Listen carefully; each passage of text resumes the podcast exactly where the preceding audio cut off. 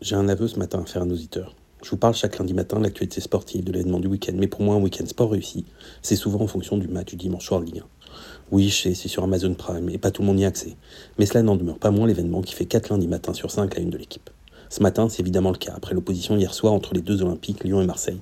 L'Olympico, comme des esprits marketeux, ont eu l'idée de la nommer. Hier soir, tout était réuni pour une opposition intéressante entre Lyon, qui mine de rien a réussi une excellente seconde partie de saison, et Marseille, qui vise la seconde place du classement.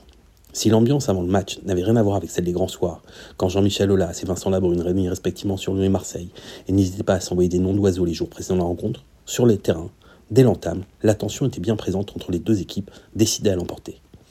En première mi-temps, les 22 joueurs étaient tendus, s'engageaient pleinement, avec un nombre de duels record, des fautes comme s'il en plaisait, avec des Lyonnais plus techniques au début et des Marseillais plus tranchants dans leurs attaques.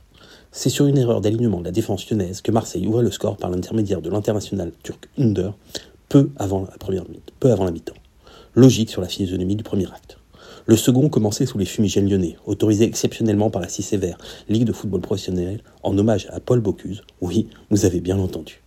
Marseille avait plusieurs occasions de prendre le large en contre, acceptant la domination lyonnaise. Et ce qui devait arriver arriva. Sur une action anodine, le capitaine lyonnais Lacazette égalisait. Ensuite, le match s'emballait de part et d'autre, et Marseille avait la possibilité de reprendre le lead. Mais le goal lyonnais Anthony Lopez semblait invincible, multipliant les parades.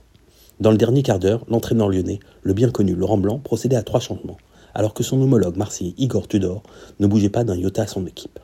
Finalement, l'entraîneur croate opérait un changement tactique en faisant entrer dans le Money Time un attaquant à la place d'un milieu.